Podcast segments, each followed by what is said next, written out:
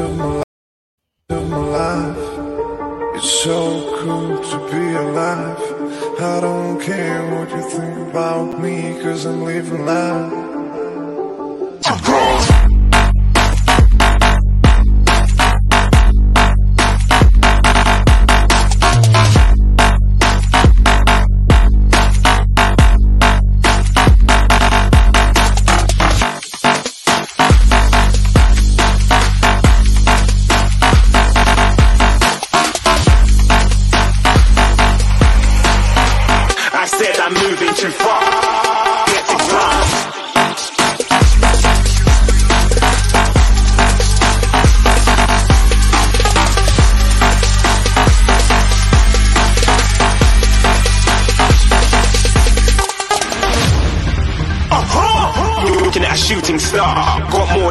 People going mad, I swear they're rooting hard.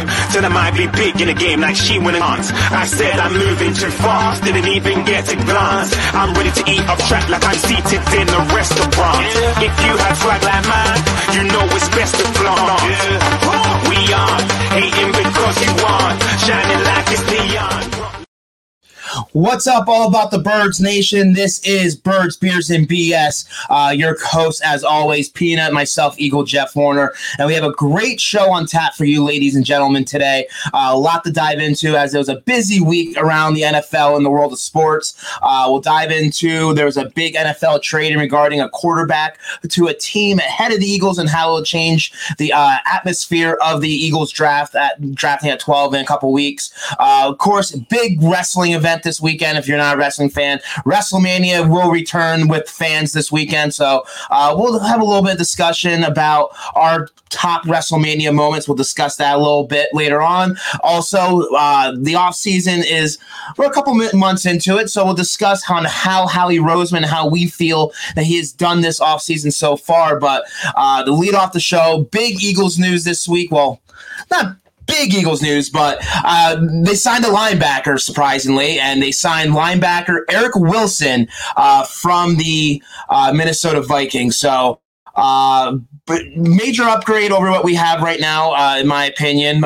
He's a guy that led the team in tackles last season on a bad Minnesota Vikings defense. So he brings that tackling mentality, and he's a tackling machine.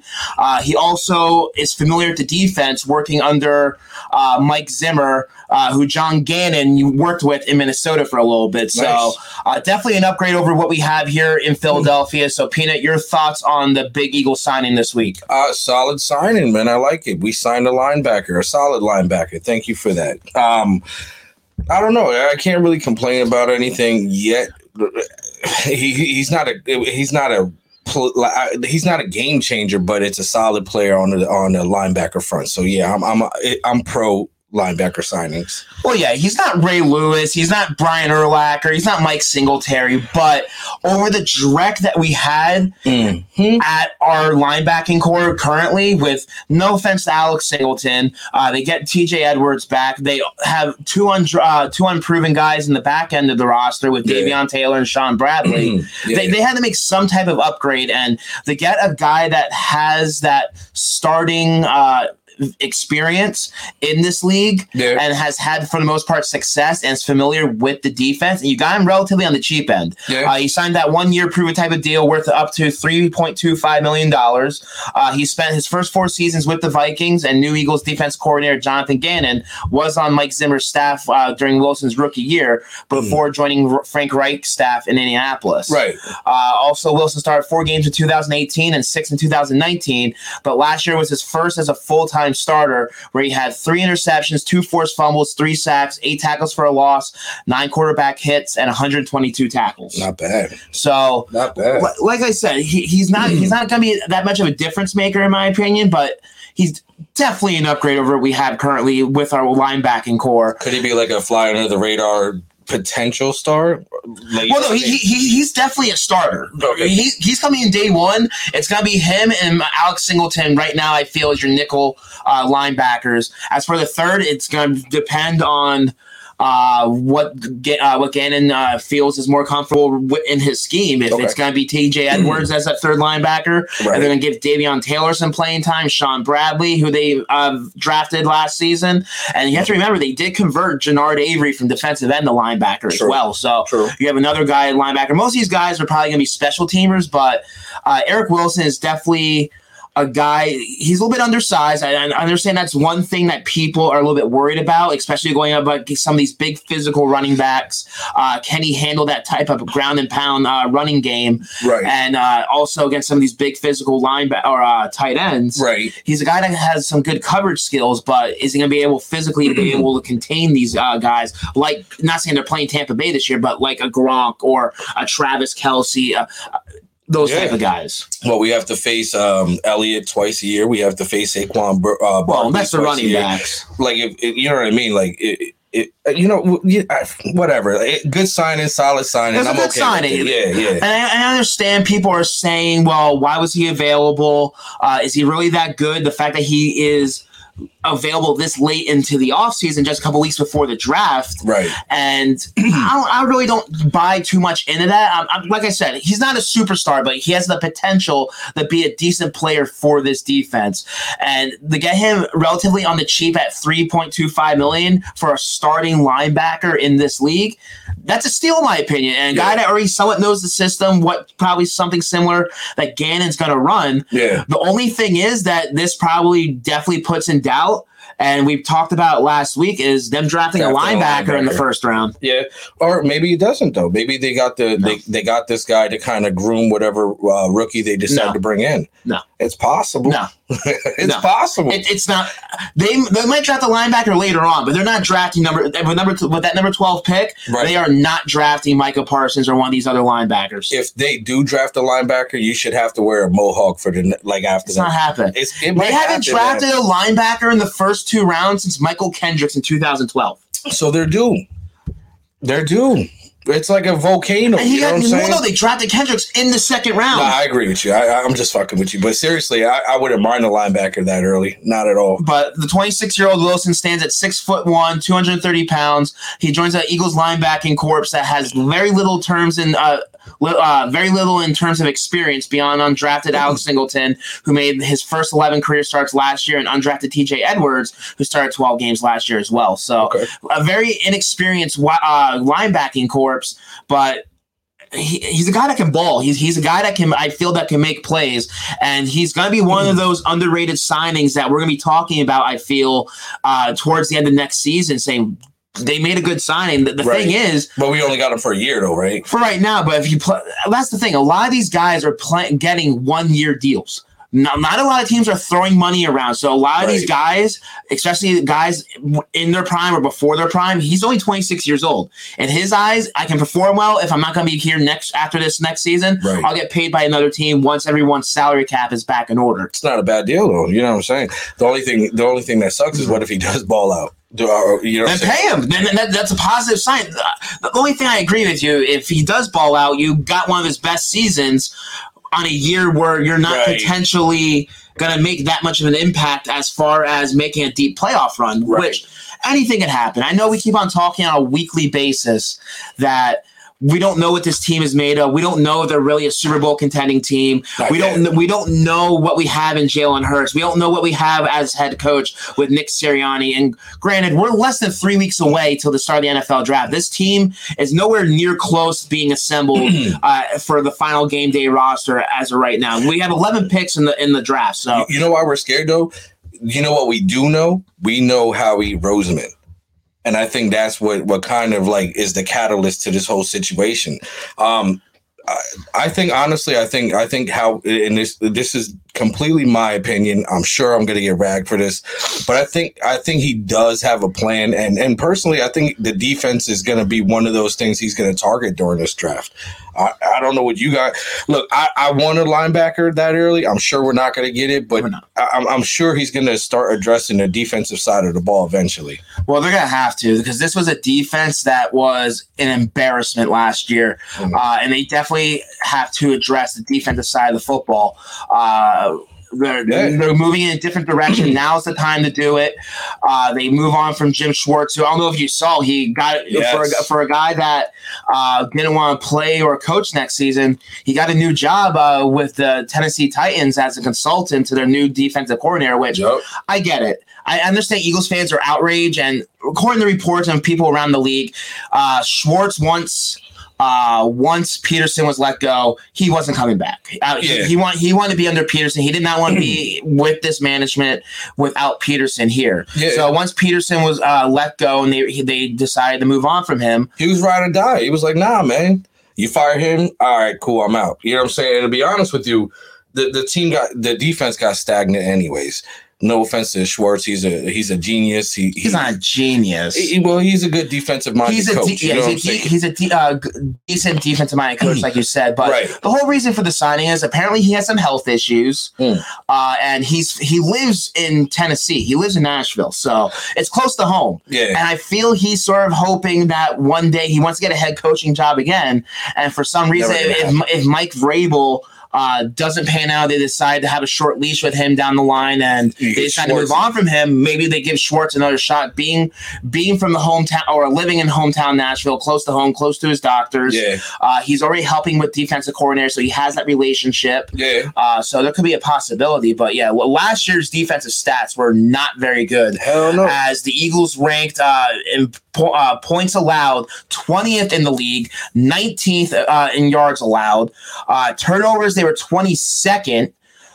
They gave up they were 14th in first downs. It was just an abysmal defensive performance, which a lot of that was on the scheme and the game plan, but a lot of that was also on the players that you had on the defense side of football. You expected a lot more from some of these guys, like Nicole Roby-Coleman, who you signed. You expected a little bit more early on from Javon Hargrave, who picked things up in the second half of the season, thankfully, but by then it was a little bit too late.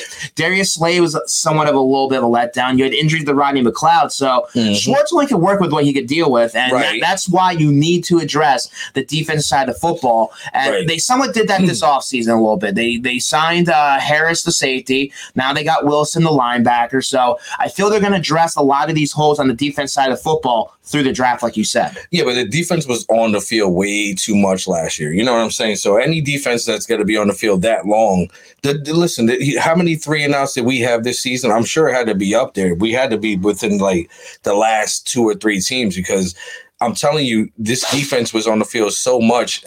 Honestly, we just got worn out, man. And listen, the scheme wasn't great. There were a couple players that were injured and whatnot, but seeing the defense on the field that much, that's never a good sign for a good defense. Well, yeah, because time of possession for the offense with the Eagles were 31st in the league. Defense, which I don't know if they mean fourth best or fourth worst, but I feel it's fourth. They were on the field the fourth most in the NFL. Fourth worst, man. Yeah.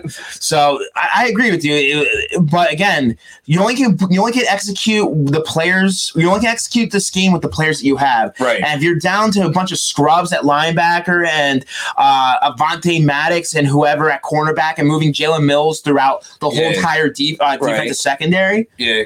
You don't expect good results, no matter who the hell your defensive coordinator is. True. Yeah, you're right. You're absolutely right, man. But I'm good with the signing. It was a cheap deal. It was one of those low risk, high reward type of deals. A guy that's not going to invest too much into your team. After this year, if he doesn't pan out, you can move on from him. The only thing I don't like about it, I feel it hinders them from drafting a linebacker relatively early. Probably, I feel in the first 3 rounds, they might go one with their second, third round pick. Right. But I honestly don't feel they're going to draft a linebacker until maybe the 4th or 5th round, maybe around that area. I disagree. I respectfully disagree. I think they're not drafting on the first round at least. First round pick is going to be a linebacker. It is. We're having the freaking offensive lineman. Well, this is linebacker week, not offensive lineman week. You are a freaking switcher. This is new peanut. No, I'm telling you, I'm going to keep it real with you.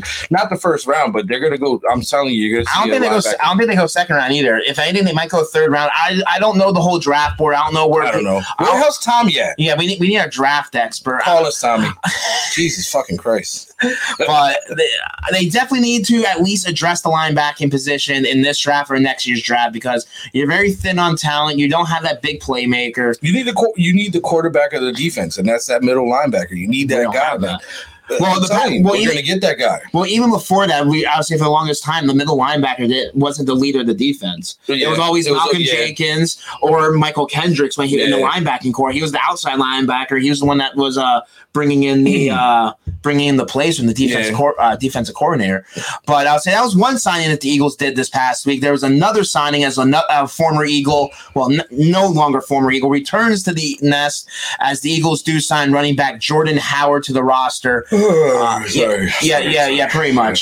Jordan Howard, 26-year-old. He'll be 27 halfway through the season. He's only 27 years old. Yeah. Damn, I feel like Jordan Howard should be like a 30-year-old or something.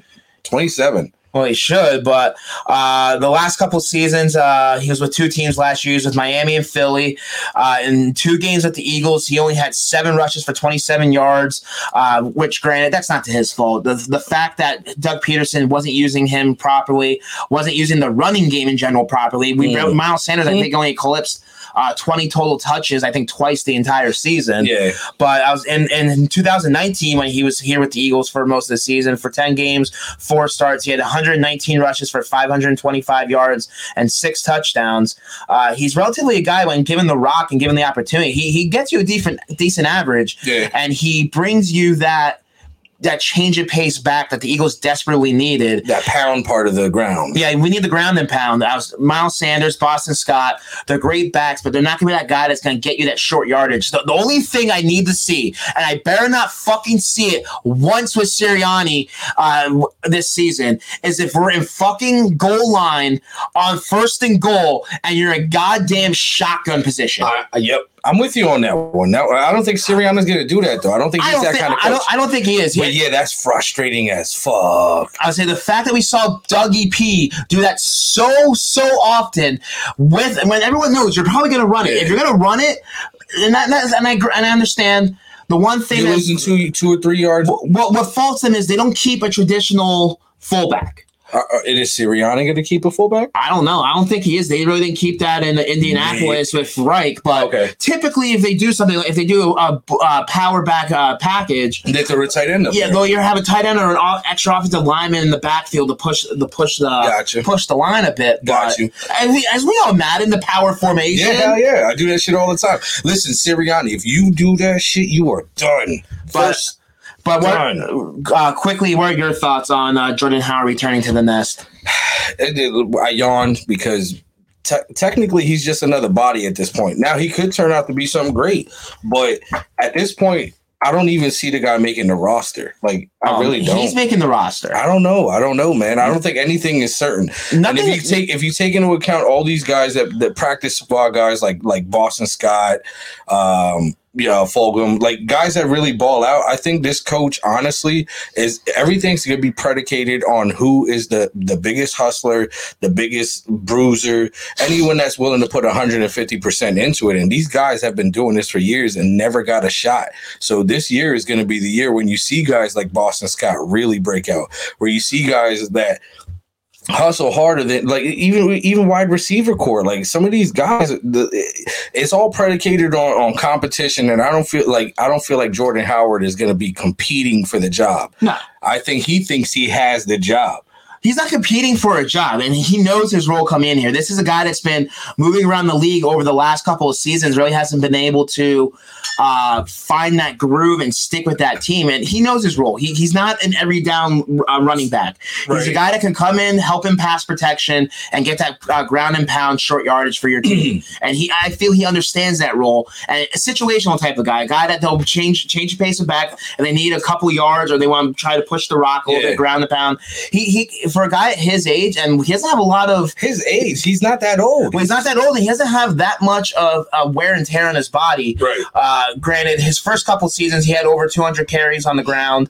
Where he had over both seasons over 1,000 yards for the Chicago Bears. So he's a guy that can be an efficient running back in this league. Yeah. And he's a guy that has proven to be a proven starter. It's just finding that groove, and I feel a little bit more comfortable with him if Miles Sanders goes down than Boston Scott as my full-time running back. All right, I agree with you on that one. And nothing against Boston Scott. He's not an every-down back, though. He's undersized. One week you'll get production from him, and then the next week you don't. I got you. All right. The only thing I didn't like about the Jordan Howard signing is if they were going to go for a guy like Jordan Howard, I kind of felt there were some better options out there. All right. I felt like they could have got Marlon Mack. Marlon Mack, who returned to Indianapolis with Frank Reich, I think for only $3 million. Yeah. So Carson Wentz plays there now. He's like Super Bowl, man. I'm not going to Philly. Nobody wants to come to Philly. Like, we got lucky with Jordan Howard. Like, nobody wants to come to Philly. Everything looks like a mess. Why would any player want to play here? You know what I'm saying? I get the whole job thing. Like, that's why we got Jordan Howard. You know what I'm saying? Like, anyone that has a choice is not going to choose to play here. Not yet. You know what I'm saying? He still had a choice. I don't know what the surrounding or what his interests out there from our teams were. But like I said, if a team was looking for depth at running back, Jordan Howard is definitely one of those names in the consideration, in my opinion. Yeah. I just felt for the value. I don't think they announced his exact deal yet. It's only a year deal, right? Yeah, I believe so. It's only a year deal. I haven't seen what the deal is. It's probably nothing much. Probably a little bit over the veteran minimum. Probably some incentives, stuff like that. Put in the comments the details, because I'm sure he knows. We don't know shit like that. That's a Johnny U thing. But look, Jordan Howard, he's a good back, but nothing that blows you off the mind. And that just brings us to our next topic of conversation, and is, what do you feel Howie Roseman, how well do you think he has done this offseason as the Eagles GM? I understand he gets a lot of criticism, a lot of scrutiny because of the way he put us in this position this offseason. Right. But I'm going to let you go first. I want to know your thoughts. I'll give you mine. But how do you grade Howie Roseman for this offseason? Just this offseason. Nothing else. A B. Why is that? I'm going to give him a B. And the reason why I'm giving them a B is sometimes when you're in charge of things, you have to make tough decisions. And mind you, those decisions might go against the grain. So far, so good. I wasn't happy about the trade back at first, especially knowing that I have to see Dallas and New York pick right before we have to pick, which is unpopular. But this year, I mean, we already know this year is almost a wash. Like, let's just face it. We're not winning the Super Bowl this year no matter what, right? We feel that. I mean, come on. I mean, I'm sure, like, the players know, not the players, but, you know, they have to know we're not going to win this year. But he stacked us for next year. You know what I'm saying? Unless he trades all that for, you know what I mean? Like, this might be outdated come September, whatever Howie has planned. But so far, seeing what he's doing, stacking these picks, getting the ones. I have to give him a B because honestly, like it deserves a solid B, and that's only for now. I'm sure it might change in 2 weeks or tomorrow or probably tonight. It'll be like, how we just traded all those first round picks. We're getting Deshaun Watson. Yeah, a lot could definitely change. We're less than three weeks away till the NFL draft. So I'm just grading on him what I've seen from him over the last 3 months. What you give him? I'm going to agree with you. I'm going to go – I'll maybe go a little bit higher. I'll go B+. And because we didn't know how this offseason was going to pan out. We didn't know – we thought we were going complete turnover with our roster because of our cap situation, because of Howie. I'm not discrediting him for what he has done and put us in a position for this offseason. Because of him, because of those bad deals, right. We're basically – we have our hands tied behind our back because we can't do anything, and I get that. But I'm just grading him on this offseason so far, heading into the draft, because pretty much the rest of this offseason, I don't see them making any really big moves until the draft or on draft day, like moving Zach Ertz or some of these guys. But you think we move Zach Ertz? I feel we move Zach Ertz on draft day. Okay. Probably second or third day, depending on if a guy falls or team or whatever. But we'll get into that on a later show. Gotcha. But Howie, we knew the situation with Carson Wentz. We knew the situation because of with Doug Peterson. They move on from Doug Peterson. I understand Howie gets a lot of blame for that. But we didn't know how things were going to pan out with Carson Wentz. And the fact that he was able to get potentially a first round draft pick for Carson Wentz after some of the deals that we've seen this offseason yeah. For some quarterbacks, I felt the Eagles got tremendous value for Carson. I'm not worried about what he does. If he wins them a Super Bowl, great. Good change of scenery.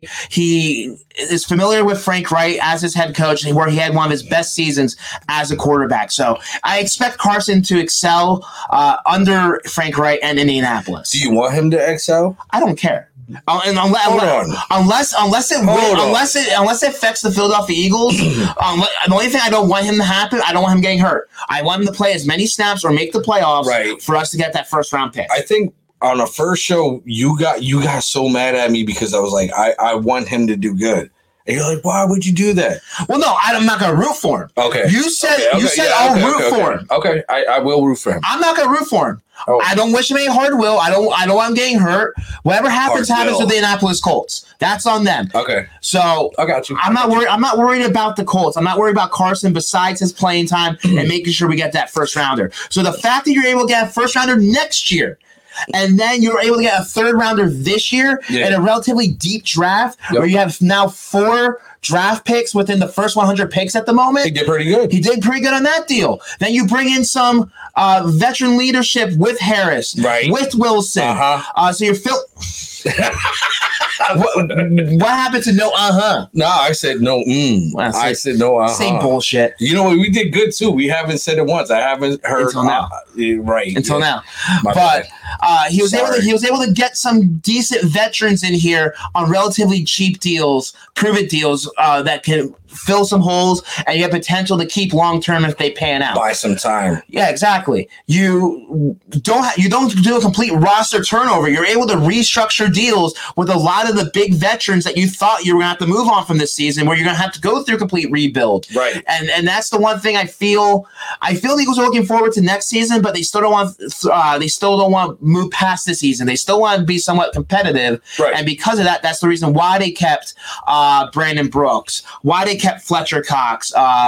Granted, they're going to move on from Alshon Jeffrey and Deshaun Jackson, Malik Jackson. So those guys are definitely out the door. But if you were Jackson, that's the Jackson 3 right there. They're gone. Yeah, pretty much. So Howie, the fact that he was able to get our cap situation somewhat under control and relatively where we can make some moves. B+? I give him B+ for that. Okay. And then, of course, you have the big deal, which I know a lot of people are still skeptical about the decision to trade down from 6 to 12, including myself. But, again, if they're truly in a rebuild mode, in their eyes, which they are, and if they feel that this ain't a one-year turnaround, that this is going to take a couple of years, the fact that you got another first-rounder next year, potentially now you have 3 first-rounders, you have 4 picks in the first 100 picks this season. Are you giving some Howie love? I am giving some Howie some love. I'm not discrediting him. I don't forgive him for what he put our franchise through. You know, but it's the Super Bowl and all. You're right. Well, he gave us a Super Bowl, and I understand. I don't feel that was completely all him. I feel if you take away the worst season and the best season from Howie, you get someone at the middle, you get someone at the average of an Eagles team. Okay. But the one thing under Howie, and we can scrutinize him all we want. Right. The one thing that since Howie Roseman has been GM, we have been a competitive football team. That's right. Whether we are backdooring into the playoffs, whether it takes till week 17, we are still in there and competing till the last game of the season in the regular season to try to make the postseason. You know how many franchises would fucking love that? Yeah. Look at the fucking Giants. Look at them. Sorry, Danny. Sorry, Tommy.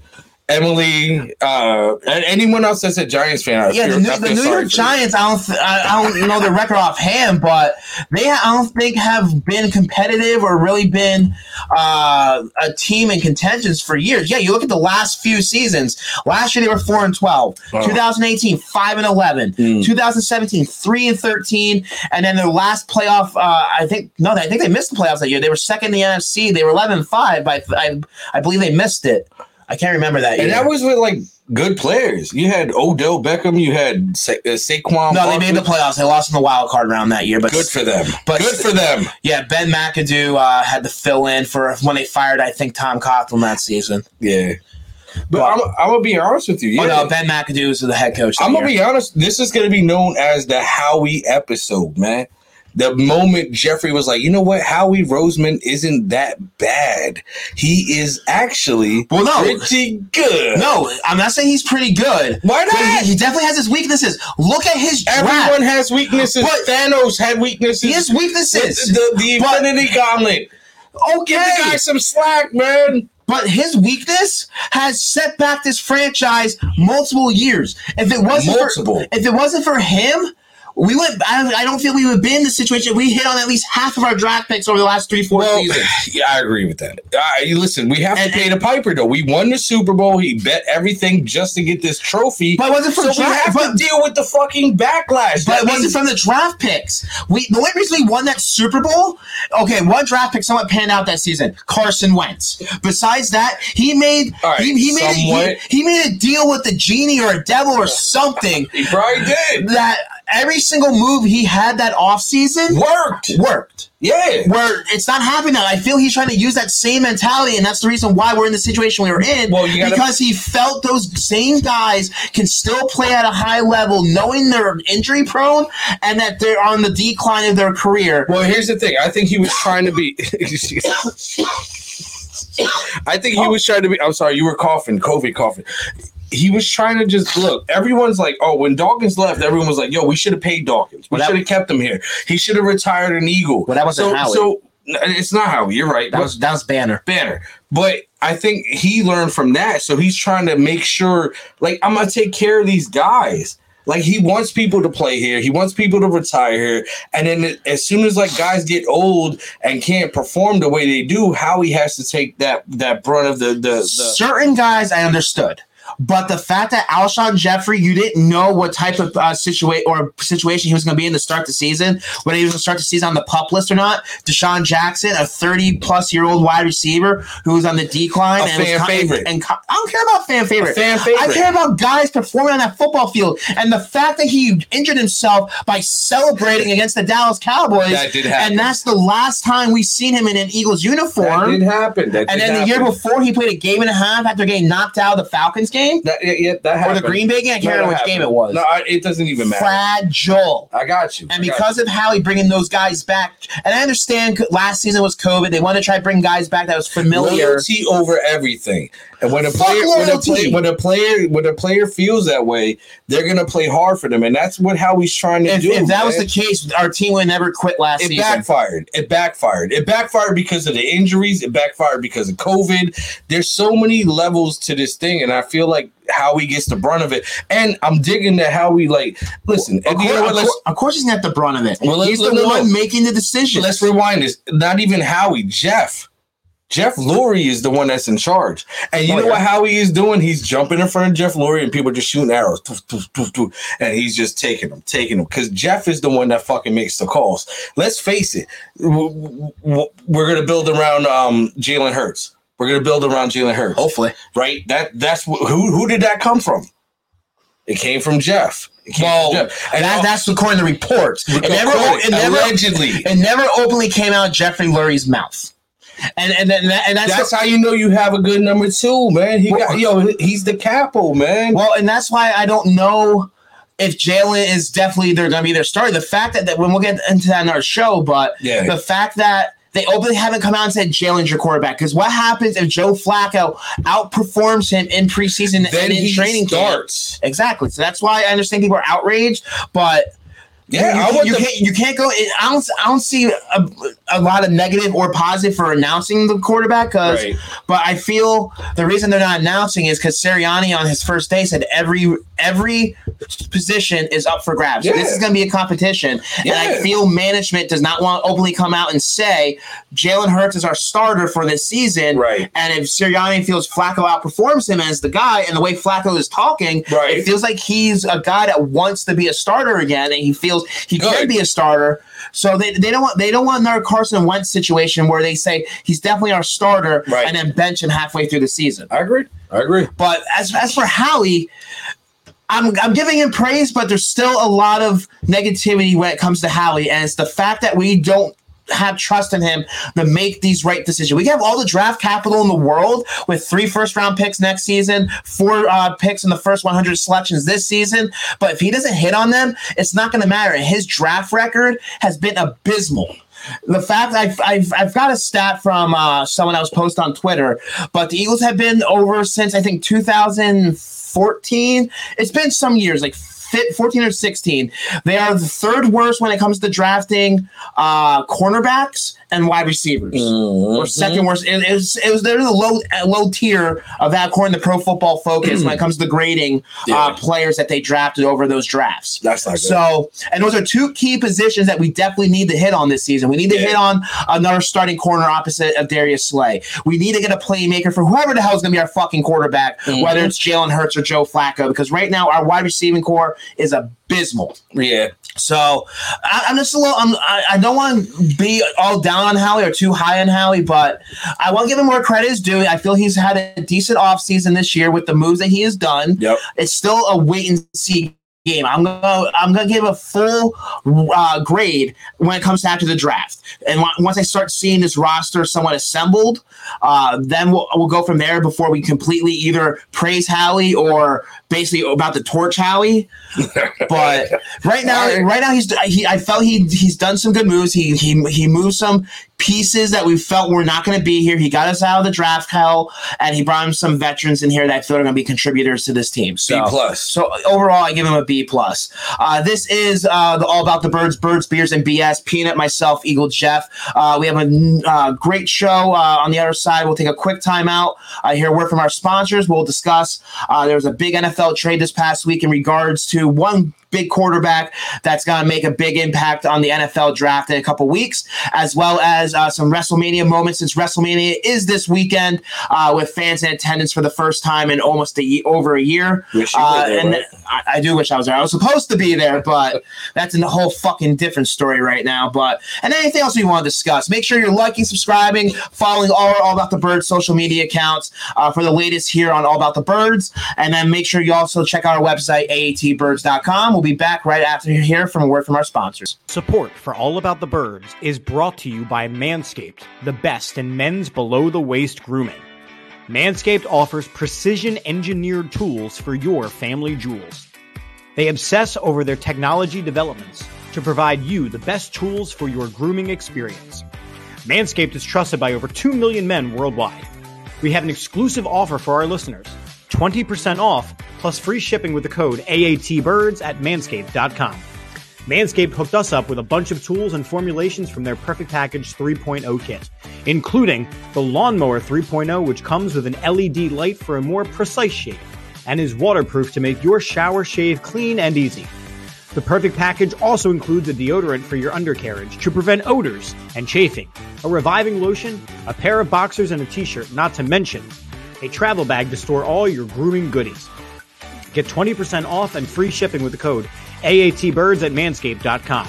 That's 20% off with free shipping at manscaped.com and use the code AATBirds.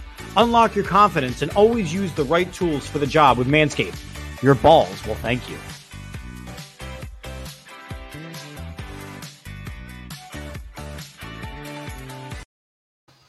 And welcome back to the Birds, Beers, and BS here on the All About the Birds Network. Your co-host, as always, Peanut, myself, Eagle, Jeff Warner. And again, make sure to support our sponsors. By supporting us, you're helping support them. So make sure to check out manscaped.com. Use the keyword AATBirds for 20% off and free shipping. Yep. And then also make sure, I would say, support our podcast. If you appreciate what we're doing and you like what our show is, make sure to get the All About the Birds, Birds, Beers, and BS gear at atbirds.com/shop. Again, atbirds.com/shop. There's always some great deals that gets you percentage off, free shipping, all that. So support our show. We appreciate everyone that has commented, texted us, called us. We appreciate the tremendous amount of support from everyone. Thank you. So we continue to do this show. Without you, there is no us. So facts. And then we also like to thank one of our sponsors, Vinny's Pizza in Allentown off of Iroquois Trail in Allentown, you can give him a call at 610-395-2300. Again, Vinny's Pizza and Restaurant, 610-395-2300. You can visit them at vinnyspizzapa.com if you are in the Lehigh Valley area. A lot of great specials at Vinny's Pizza, daily special.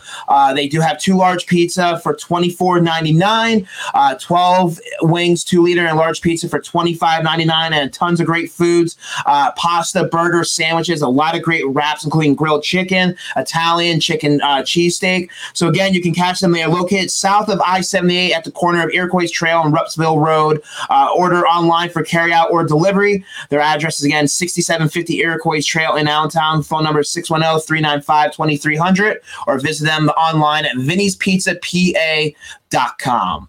So appreciate Vinny or Vinny's and Caesar over there. Great guys as always. Yeah. So appreciate their support of here on Birds, Beers, and BS. As we shift gears a little bit, there was some big NFL news this week. I don't know if you saw it, Peanut, but it's going to make a huge impact in regards to the NFL draft as the Carolina Panthers make a trade with the New York Jets to trade for Sam Darnold at quarterback. Huge. Well, like they gave up 3 draft picks. No, I got that, but huge. I mean, I don't know. It's going to change the atmosphere of the draft. All right. So let me go over the details here real quick. So in return for Donald, the number 3 overall pick in 2018, the Jets received 3 picks, a 6th-rounder in the 2021 draft later this month, a 2nd-rounder, and a 4th-rounder in 2022. Okay. So they don't get so much compensation this season. Right. But they get. Next year is going to be like this explosion when it comes to the draft. Everyone's going to have like mad first-round picks traded and all that other stuff. The Jets are more worse off than us, and the reason they're making this move, there's definitely very little doubt that they were not moving on from Sam Darnold in some type of capacity, whether they're going to release him or trade him. Right. Because with the 2nd overall pick, they're not getting Trevor Lawrence, but they're definitely going to draft one of the quarterbacks, which I believe they're looking at Zach Wilson from BYU. So they feel they're going to get their franchise quarterback with him, and they don't want this quarterback controversy for a guy that was a former first-round pick and have that quarterback competition. They won't go into the year knowing who their guy is for the future. And with Darnold, I believe he's on his last year of his rookie deal or 2 more years. Okay. So they knew his time was up in New York. He wasn't panning out. I think he lost faith in management, and they found a team that needed a quarterback. And I don't know if Sam Darnold is that much of an upgrade over Teddy Bridgewater for the Carolina Panthers. He is. But there's a reason why he was scouted as one of the top picks in the draft a few seasons ago. So Darnold obviously has some talent. He was playing in football hell with the New York Jets. But the thing that this changes completely is a team like the Carolina Panthers that some people felt were going to try to make some type of move, maybe to get one of these quarterbacks in the first round. Doesn't do it. I don't feel – some people still feel they still might draft a quarterback just if they feel they want a guy to hold the clipboard, sit back, relax, and learn the game for his first couple of seasons, whether they feel – so they can find out what they have in Darnold. There's no way they draft a quarterback after this. I agree, but some people feel if Darnold doesn't pan out, they have that guy in the wing that has sat the bench and can be that guy, that next man up, and it's not going to set the franchise back. Right. But I do not agree. I do not feel they're going to draft one of the quarterbacks or make a move for the quarterbacks, which means they're going to go after one of the skilled positions, which is Pitts. I don't know. It depends who's going to be there, but they definitely need a wide receiver. Right. They definitely need some quarterback help. Right. They need linebacker. So there's definitely a lot of options for the Carolina Panthers now with I believe sitting at 8 in the draft in a couple weeks. What about they probably go O-line? No, they're not. Well, you got McClatchy. You have the fucking whole line. Is everyone going to fucking pick an offensive lineman? Hold on. You got McCafferty or McCaffrey. I'm sorry, McCafferty is my wife. Yeah, you botched that. Love you, baby. But you have the running back. You have your quarterback. You're going to protect the guy. You're going to go O-line. They're not going fucking O-line. Why not? Oh, my God. You are. At least I didn't go for a guy. And at least you didn't for a guy that knows nothing about the draft. You sure try to talk and act like you know shit about the fucking draft. Tommy's my friend. Okay, Tommy didn't feel there's an offensive lineman There's no fucking play or no mock draft on earth right now that has the Carolina Panthers picking a fucking offensive lineman. No way. Now that they got a quarterback, If they do it, I swear to God, I'm gonna fucking. Unless they trade back, right now the only offensive lineman that is worthy of picking out high is Sewell, which a lot of people feel he's gonna go to the Bengals. Yeah, he might go later on, but I don't know who the Panthers' current left tackle is right now. Anyway, but fuck. And that's all, folks. I'm sorry. Where's it at? But. Now you have to worry as a Philadelphia Eagle. You kind of thought that the Panthers were a team that you didn't have to worry about taking one of your guys. Now you have to worry about Carolina. You have to worry about your division rivals with the Giants and the Cowboys. Right. And of course, who's going to take our what are we going after? I feel we're going to have to. I feel if we keep on talking defense, right. They're going to go after corner, which Sertan, they might Horn. The 40 or the what's it called? The Panthers. They might take Sertan now. That was a team that we really didn't expect them to take. We thought it was going to maybe go to the Cowboys or the Giants or one of these other teams. Okay, but now. We don't know. We don't know what's going to happen. This just absolutely changes the whole atmosphere on who's going to be available at 12. Right. And we know that. There's reports that Howie felt there wasn't much difference in talent between 6 and 12, but in their eyes, they kind of felt with the run at quarterbacks at the top end of the draft before them that one of these players that they were eyeing were going to fall to them. Right. And now it still might happen, but now there's a little bit less of a possibility and less of a certainty that one of these guys do fall. With now the Panthers making this trade for a quarterback because they're not going to be eyeing quarterback first round. So maybe they trade out at 12. The only way they trade out 12 is absolutely everyone that they want is gone. Sertan has to be gone. Right. All the wide receivers, Horn, Smith, Chase, which definitely gone, Pitts, and Waddle all have to be gone. And Horn.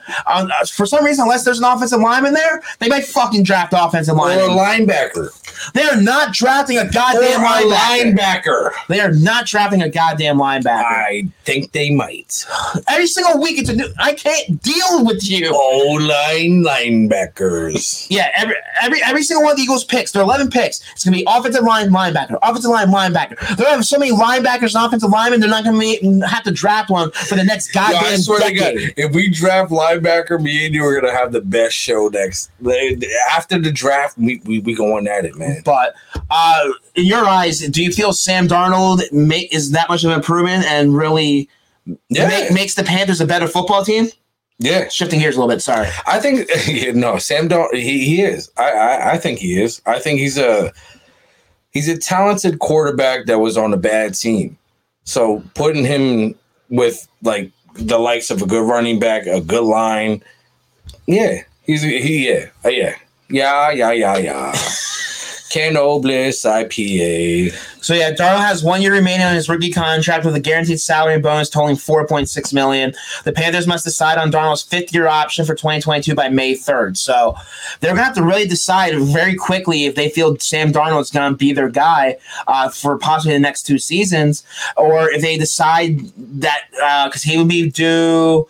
A predetermined amount is $18.8 million fully guaranteed. So if they do that option, there's no going back from it. He's guaranteed at that deal. And if they feel at this moment that he's not worth that type of money, then you let him play off on his last year of his rookie deal and then either try to re-sign him or move on from him. But I feel they're going to at least probably pick up the fifth-year option. Just the fact that they invested multiple draft picks over the next couple seasons, it'll allow a guy just to come here for one season and then leave. I just don't see the Panthers doing that too much. I agree. Thank you for your input, Peanut. I agree. Goddamn shit show. Welcome to the shit show. Yeah, again, this is Birds, Beers, and BS. Your co-host, Peanut, myself, Eagle Jeff Warner. You know what? AAT Best WrestleMania. Best WrestleMania. We're about to fucking get to that. WrestleMania. Let's go to this. Oh. It's called Shifting Gears, and you just fucking dive right into the goddamn topic. Yay. Goddamn. This is why you don't host the show. This is why you sit there and just talking to the mic and allow me to fucking run this shit. That's pretty much facts. Yeah, because you just fucked everything up. Pretty much. You know what? I'm gonna have the behind the scenes is gonna be up soon. No one gives a shit. It's all Jeffrey. It's all Jeffrey. No one gives a shit. Everyone gives a shit, Jeffrey. God damn it. Especially your parents. No, I'm playing. Let's go. Move on. Yeah, I'm trying to move on, but you're just fucking talking goddamn gibberish and nonsense. Let's go. But yeah, I'm a huge wrestling fan, as many people, the viewers of the show, know. And it's a big, big weekend for wrestling fanatics like myself. It is WrestleMania 37, two-night event this weekend on the Peacock Network. WrestleMania 37, so some big events, main events. I don't even know how the main... I don't know the fucking main events. You talking mad shit on me, man. But no, you cut me off guard. All right. Triple threat match for the Universal Championship is between Roman Reigns, Edge, and Daniel Bryan. Okay. And then the other championship match is with Drew McIntyre and Bobby Lashley. So, and then a bunch of other great matches as well. So it should be a good pay-per-view. But I know you followed wrestling a little bit in the 90s, early 2000s. So you're a little bit familiar with the product. That is the most... I know you follow wrestling back when it was in the 90s. Well, no, because you don't follow those times. You don't follow the current product. All right, go ahead. What's the question? I just want to know some of your favorite WrestleMania moments. My favorite WrestleMania moment. All right, so Alex Roberte, Antonio Roberte, Angel Rivera. They know what this shit is. This is my favorite moment was when Ultimate Warrior fought Hulk Hogan and had both titles. My cousin cried when we watched that. Yo, Antonio, you know this. You cried when that shit happened, man. That's facts.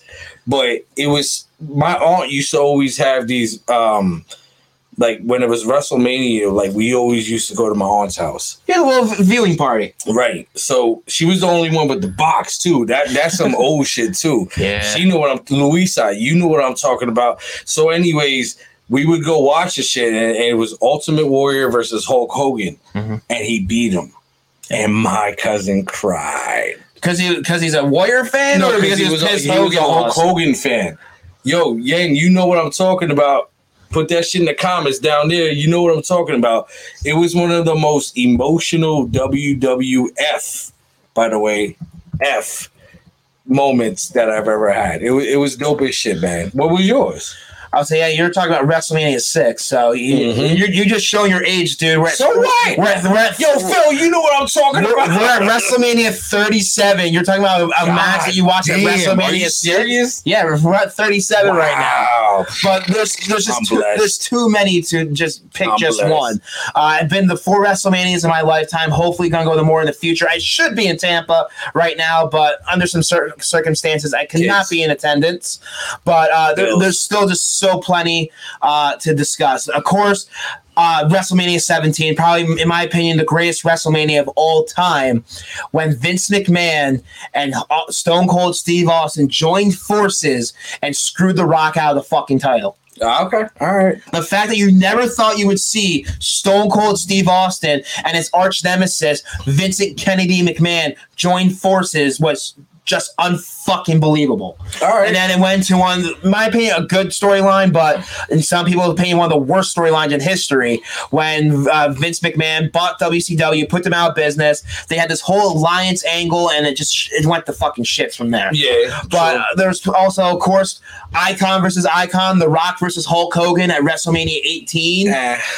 Are you fucking kidding me? The changing of the guard, passing the do the whole Iverson Jordan thing with this, dude. That thing was fucking. You watched that match? The division in that stadium. The fact that The Rock was on the top of his prime. Right. He was literally the guy at that point in time. Dude, look how red your face gets when you say to The Rock.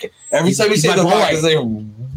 He's the Brahma Bull, the people's champ, the most electrifying man in all of entertainment. Okay, all right. Don't handle my boy. No, man, I'll be laying the smack down right here. I was alive when Hulk Hogan slammed fucking Andre the Giant. Like I seen that shit. Don't live. Don't be announcing your age, bro. I know, but yeah, definitely one of those moments. Also, I've been to a couple big moments in WrestleMania history when the Undertaker streak ended by Brock Lesnar at WrestleMania 30 in New Orleans. Uh-huh. So that definitely a great one. Yeah. So that was a good one. I was at WrestleMania 35 where we had the first women's triple threat main event WrestleMania ever. Mm. So that was part of history there. Okay. So there's been tons of great moments here throughout WrestleMania. Hopefully this weekend's event is a good one. I'm a huge wrestling mark, so. Yes, he is. Huge wrestling. Yo, he would, everything you have upstairs is The Rock. Like, you know what? I'm going to shut up. Shut up, Peanut. Is there any other moments you have? Or is that it? Nah, other moments? I got mad moments. Well, I mean, other WrestleMania moments. WrestleMania, Hulk Hogan slamming Andre the Giant. Yeah, you said those too. Hold on. I'm not done yet. No, yeah, I'm done. God damn it, bro! I'm not really a wrestling dude no more, man. You should. For you like watching sweaty guys fight in UFC. What's the difference if you don't like watch wrestling? All right, so you. I don't like watching sweaty guys fight. I like UFC. It's the same fucking thing. No, it's not the same thing, bro. You're right. At least WrestleMania and wrestling, we got our money's worth. At least we don't have to worry about a fight ending in 10 goddamn seconds. That's a real fight, though. Yeah. Wrestling is predetermined. It's not fake. Don't throw the fucking F-word around here. Don't throw the F-word. It's not fake. I'm not saying it's fake. But it's entertainment. For everyone that bashes wrestling, fucking watch it for once. Yo, hold on. You know what? If you get entertainment and joy out of watching The Avengers or any of these other movies, your favorite TV shows, guess what? It's all scripted. It's all fucking goddamn scripted. We gotta stop. Because Partied All Day said wrestling's fake. That's how we're in the show. This is all about the birds, beers, and BS. Welcome to the shit show, about. Yeah, pretty much. I'll say your co-host is always Peanut, myself, Eagle Jeff. Follow Peanut on Twitter at PartyDollDave1. Yes. Follow me on Twitter at JeffWarnerNFL. Check out our website, aatbirds.com, for all the latest on Philadelphia sports and the Philadelphia Eagles, especially as we ramp up to the NFL draft in just a couple weeks away. Make sure to check out our Birds, Beers, and BS, as well as all our other All About the Bird shows gear at atbirds.com/shop to get all your favorite gear there. We have shirts, we have hats, we have mugs, we have it all. So make sure to check out the website and help support us by supporting our brand and showing off your shirts. So we appreciate the support from everyone. And then make sure you follow, like, subscribe, all our social media platforms, including YouTube, Facebook, Instagram, and Twitter. You follow us on Twitter and Instagram at AAT Birds. And then, of course, YouTube, All About the Birds, Philadelphia Sports Network, I believe is the full name of it. But make sure you follow, hit that like button, comment, tell us what you think of the show. And all our programs here on the All About the Birds Network. We have a lot of shows. Mondays, we have Chips and Dish. Tuesdays, Fairways to Heaven with Phil and Jason, a golf show. Wednesday, we have the flagship show, the AAT Birds Weekly Report. Fridays, right now, exclusively on YouTube, we have the Birds, Beers, and BS show. And then, of course, Saturday evenings, we have Tom Barnett and John Uleka with the AAT Birds Draft Show, which they have a special show this Friday night with NFL and Major League Baseball AP reporter Rob Body, a good friend of the program and a good friend of AAT Birds. So he's going to be joining the guys, probably talking some NFL draft, talking what the Eagles might do, and a couple of their signings this past week as well. So we again appreciate everyone for tuning in to another episode of Birds, Beers, and BS. We'll be back next week as always, same channel, same time. We appreciate everyone for your support. And like we say on here on Birds, Beers, and BS, you drink them, you got them, and have a good night, everyone. Don't stop it. Rest in peace, Steam X. Fuck that.